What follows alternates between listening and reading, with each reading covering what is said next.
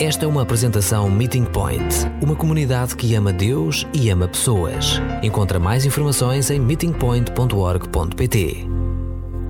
Faz parte da nossa cultura uh, no Canadá.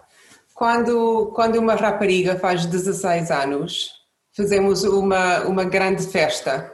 É como tornar a 15 anos no Brasil, mas para nós é 16. A razão disso provavelmente tem a ver com com essa idade de, de apresentar-se à sociedade para, para ter idade de casar. Hoje em dia não é, não é a razão, a única coisa diferente de 16 anos no Canadá e temos direito de ter a nossa carta de condução. Em qualquer maneira, o, o 16 ano para nós implica obrigatoriamente uma grande festa. E quando fiz 16 anos, também estava com expectativas de ter uma grande festa. Eu faço anos em, em dia 11 de agosto, e então olhei para essa data com uma certa certo nível de esperança, com expectativas. Os meus pais saberam isso muito bem. Então eles pensaram que quando estão a pensar que dia 11 de agosto ela vai ter essa enorme festa, mas nós queremos fazer uma surpresa. Então eles anteciparam a festa uma semana. Então esta era para ser uma surpresa enorme para mim, com todos os meus amigos, num restaurante que eu, que eu gostava muito. Então a minha mãe fez todos os planos, ela, ela criou uma, uma história elaborada para, para sair de casa só com a minha irmã e ela deixou-me em, casa com meu pai. E como era uma semana antes dos meus anos, eu estava completamente nas calmas. Não, não, não achei nada estranho. Quando elas saíram, o meu pai perguntou-me se eu queria sair com ele e jantar só com ele. Eu fiquei muito feliz, claro que sim. Então nós saímos juntos para jantar e chegamos ao restaurante, e realmente o restaurante que eu gostei muito. E entramos lá, ficamos na fila, com o meu pai sempre a olhar por dentro. Eu achei que ele tinha visto o amigo dele e perguntei então, pai, o que, vês alguém que tu conheces? E ele disse, não, não, não, não, não, não, não vejo ninguém. Então ficamos na fila um, dois, três minutos, com ele muito estranho, a não, a não falar. E de repente ele diz, vamos embora. vamos embora? Mas, mas porquê não? Ainda não jantamos. Ele diz, ah, sim, eu sei, vamos a outro restaurante. Ok? Então saímos desse restaurante e fomos para outro. E ele fez a mesma coisa. E de repente ele disse: Não vamos ficar aqui. E eu, mas, mas porquê? Eu não tenho a minha carteira. Não tens a tua carteira? Convidaste-me para jantar fora. Fomos já a dois restaurantes e tu não tens a carteira. Oh pai, o que se passa contigo? Nada, nada, nada, temos de voltar para casa. Então voltamos para casa. E eu disse, então o que vamos fazer para jantar? Ele diz, já não tenho fome. E eu fui para o seu quarto, eu fiquei lá a pensar, ok, muito bem, então paguei numa tigela e, e jantei com flocos.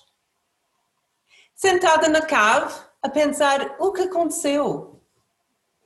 Uma hora mais tarde, havia grande barulho em casa. Chegou a minha mãe e a minha irmã a gritar.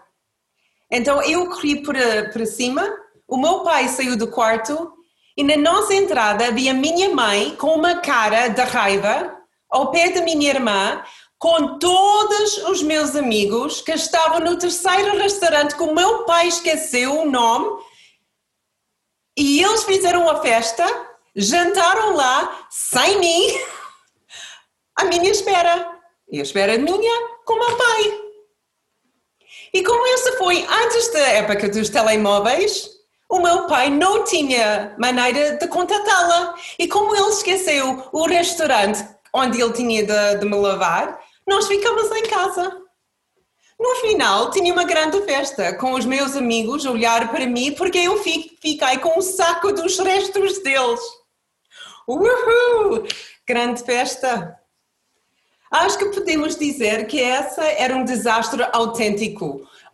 Eu agora consigo rir, consigo contar essa história e rimos em família, mas nesse dia eu não estava a rir e minha mãe realmente não estava a rir. E nunca mais havia surpresas de aniversário. Ponto final. Acabou. O, o David tinha a sua oportunidade e foi horrível. O que aconteceu realmente era um desastre porque o que era central tornou-se o secundário. O que era central era a celebração dos meus anos. O que foi secundário era a festa, a surpresa, até o restaurante. Mas tudo isso, para ter uma surpresa, ficou o central e foi um desastre. E corremos o, o mesmo risco de fazer a mesma coisa com Jesus. É bem possível que fazemos coisas por Jesus, mas esquecemos mesmo Jesus. Jesus é o centro da carta aos Efésios. Jesus é, é fulcral no plano de Deus e, portanto, Jesus precisa de ser central nas nossas vidas. A primeira vez que encontramos uh, a igreja aos Efésios é o Atos capítulo 18, começando em versículo 19. E aí Paulo chega uh, do Corinto a Éfeso com, com Priscila e Áquila. E eles começam a contar às pessoas sobre Jesus. Paulo decide não ficar lá muito tempo porque ele tem outras cidades que ele quer visitar, mas Priscila e Áquila ficam lá a tomar controle do, do ministério. Já em Atos capítulo 19, Paulo regressa e começa a pregar e ensinar a Éfeso durante dois anos. E durante esses dois anos, coisas incríveis começam a acontecer. A mensagem do Evangelho começa a ter um impacto incrível na vida das pessoas e na sociedade em geral. A cidade está em alvoroço, velhos costumes e religiões antigas, nomeadamente bruxaria e, e o, os ídolos, estão a ser deixados para trás. E uma nova fé em Jesus Cristo começa. Nessa altura, quando, quando o Evangelho está, está a crescer, quando as pessoas estão a aceitar Jesus, eles começam, a igreja primitiva começa a receber oposição da indústria dos ídolos.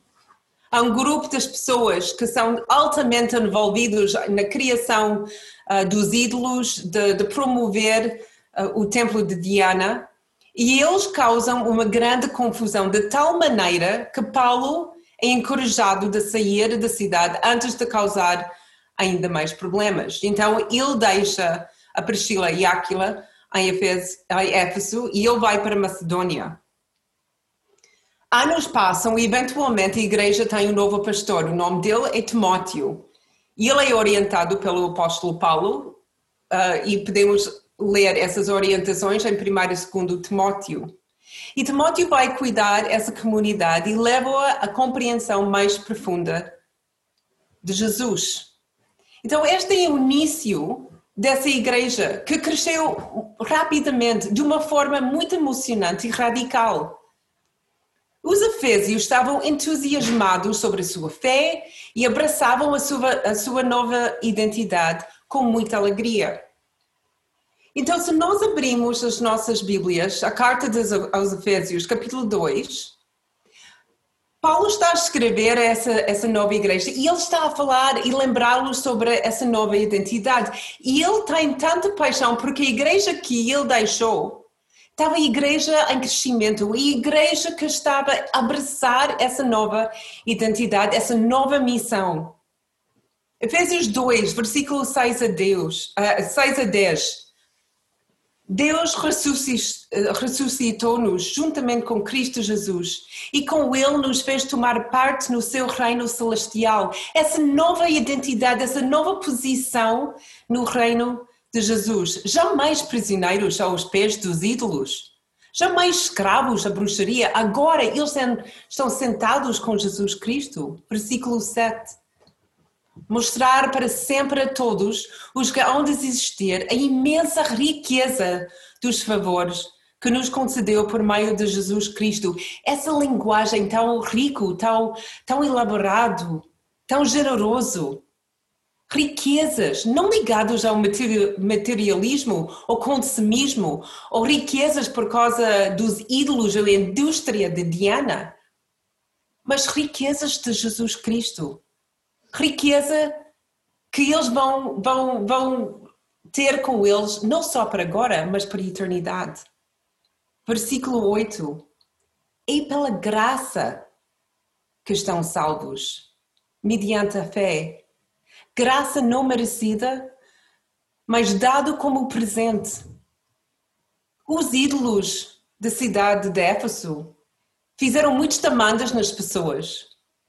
Tu tinhas de pagar, tu tinhas de comprar o ídolo, tu tinhas de fazer certos sacrifícios e se calhar o ídolo vai dar-te o que estás a, estás a pedir.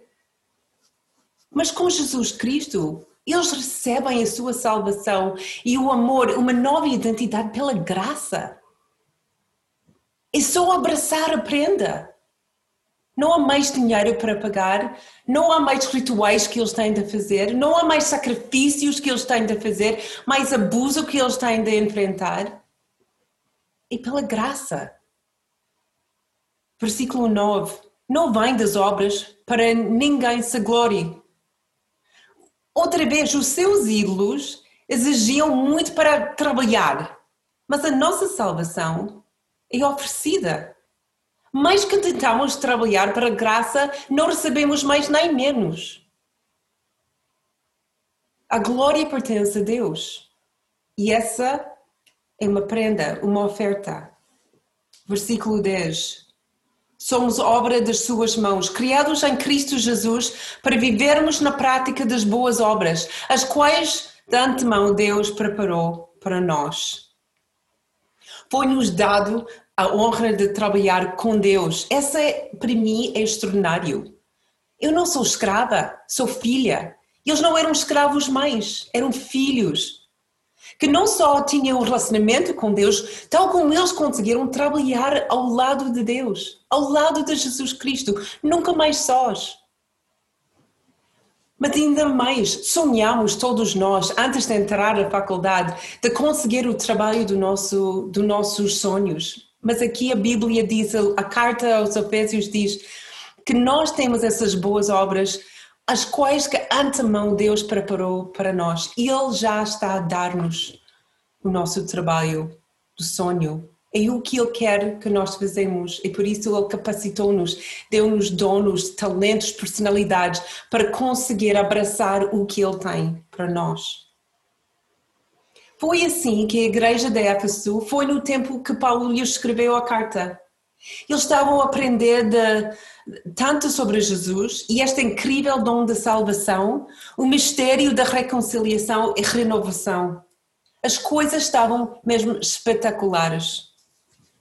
Mas então Paulo morreu, Timóteo não é o pastor, e o apóstolo João, o último pastor apóstolo, exiliado em Patmos.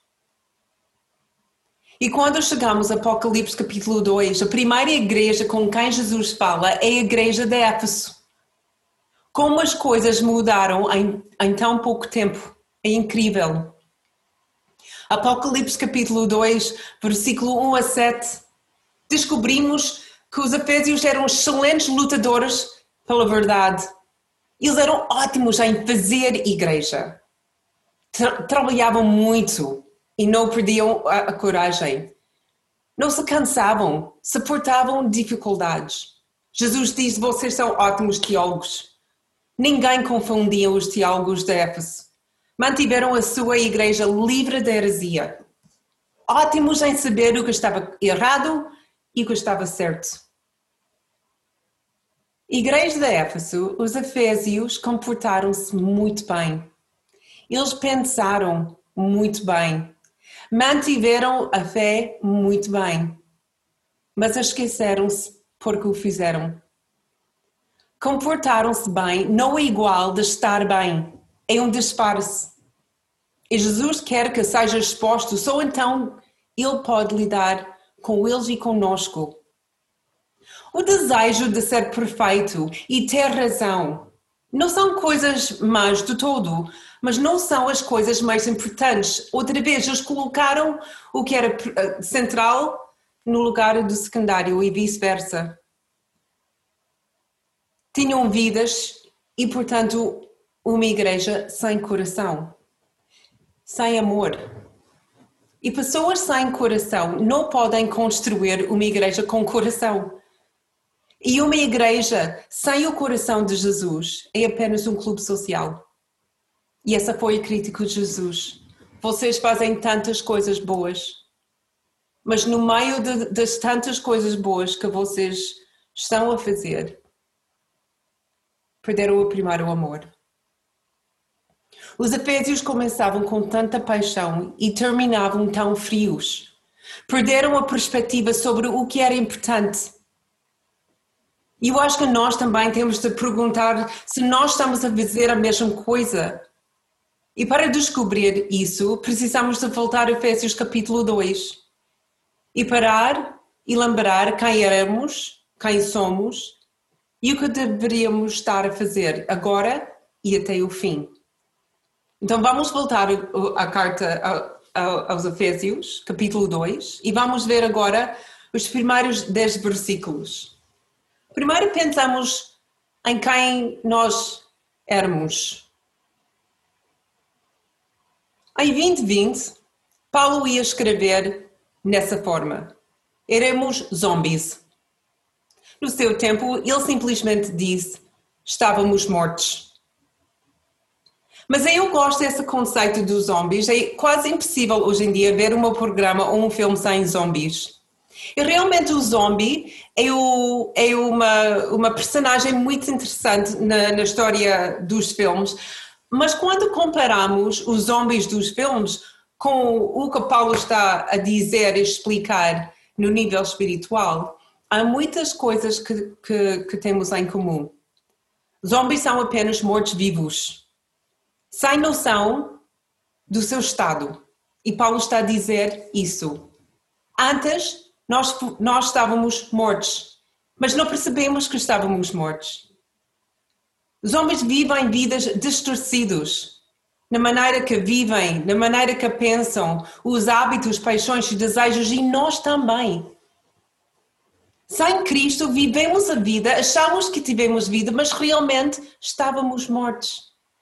E todos os nossos desejos, todas as nossas paixões e os nossos hábitos, a maneira de pensar eram distorcidos. Não pensamos, não conseguimos ver as coisas como são realmente. Dominados pelos nossos pecados e delitos, Paulo disse. O nosso desejo de sempre ficar à frente dos outros para conseguir o que nós desejamos, mesmo que isso significa que os outros iam receber menos ou mesmo nada. Nós, como o cão com o osso, queremos o que nós queremos. Para nos entregar a tudo e o todo que nós quisermos: comida, bebida, sexo, recursos, entretenimento. Essa é como vivemos antes de conhecer Cristo. Essa era a história dos Efésios. Obedecemos esses maus desejos e pensamentos. Nunca ficamos felizes nem satisfeitos. Tínhamos de continuar a, a, a, ir atrás dos nossos desejos, embora que nos leve à nossa destruição. Os nossos desejos são evasivos. O que eu queria uma vez, já não quero mais. Estou constantemente em busca de algo diferente, algo melhor, algo mais gratificante. E por isso eremos destinados a receber o castigo de Deus. Até a nossa sociedade secular nos ensina que todos os zombies merecem ser destruídos. Não há bons zombies. Não há zombies que sejam capazes de decidir para parar de destruir a vida. Ninguém tenta, em qualquer filme, sentar com o zombie a explicar racionalmente o que eles estão a fazer mal e como mudar. Porque todos sabemos, quando estás perto de um zombie, o zombie tem de morrer ou tu vais morrer. Ponto final. Essa para mim é a imagem perfeita das nossas vidas antes de Cristo. Mesmo com a visão de destruir, a visão de não entender, de não conseguir sair escravos aos nossos desejos.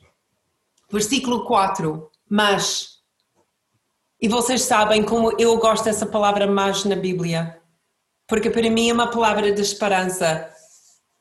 Eu era isso, mas agora somos vivos.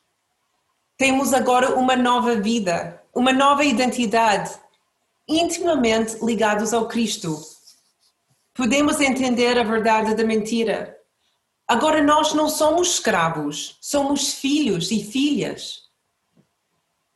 Não tenho de andar malucamente sobre os meus desejos, consigo viver por Cristo. Eu sou salvo pela graça, vocês são salvos pela graça. Nós não merecemos graça, não trabalhamos para ganhar graça, é só receber. É uma prenda. Se tentares pagar, não podes tê-lo. Se tentas merecê-lo, nunca vais conseguir. Só precisas de aceitar. É uma prenda. Deus ressuscitou-nos juntamente com Cristo Jesus. Já não somos escravos do que este mundo exige de nós. O pecado perdeu a batalha em nós. Somos unidos em Cristo. Não estamos sós. Jesus está conosco e em nós. Ele fez, ele nos fez tomar parte no seu reino celestial. A morte não nos segura. Só podemos morrer uma vez e depois vivemos. Mas isto ainda significa que mantemos os pés firmes na terra, porque é aqui que vivemos até morremos. Aqui a vida é importante. O nosso futuro é seguro, é verdade, e por isso podemos viver, mesmo viver, confiantes e com ousadia daqui e agora. Para fazer o quê? para mostrar a graça de Deus, a imensa riqueza dos favores que nos concedeu por meio de Jesus Cristo. Continuo a viver na bondade de Deus e oferecer essa graça, essa bondade, essa riqueza aos outros. Não é como tarefa para, para fazer, não é por culpa, mas por amor. Faça bons trabalhos, aqueles que Deus preparou para nós fazermos. Todas as obras de Deus que Deus nos preparou para fazer podem e devem ser feitas em qualquer área que estamos a estudar ou trabalhar, onde vivemos e festejamos, onde passeamos ou fazemos compras. Não há limites. Alguns desses bons trabalhos são amar Deus com todo o teu coração, alma, mente e força amar o teu vizinho como a ti mesmo, amar os teus inimigos, viver em paz com todos, estar pronto sempre para partilhar a razão de sua esperança em Jesus, cuidar e proteger os mais vulneráveis, fazer parte do corpo de Cristo, ativa e com paixão. Jesus está no centro. Esta, esta é a sua história. Este é o seu trabalho. Tu e eu somos a sua obra. Como é que isso vai afetar o nosso relacionamento com Deus e o nosso uh, relacionamento uns com os outros? Vamos pôr de lado os nossos pecados e delitos? Vamos aceitar viver na sua graça ou continuarmos a permitir que o mundo molde as nossas decisões e a nossa direção? Seguirmos os padrões que este mundo estabeleceu? Continuarmos a ser escravos deles? Os Efésios tinham a oportunidade de abraçar essa liberdade e essa liberdade está aqui, é, uma, é, um, é um presente, está mesmo na nossa frente aceitamos essa prenda e andamos com essa prenda com mãos abertas para receber e para dar. Começamos bem, os Efésios começaram muito bem. A questão maior é como é que vamos acabar. E durante os próximos dois meses vamos andar com essa igreja para ver como eles cresceram, como eles andaram como eles com, com, conseguiram continuar para frente. E eu espero eu que, numa forma muito diferente, que eles conseguimos continuar a crescer como igreja e acabarmos tão bem como começamos.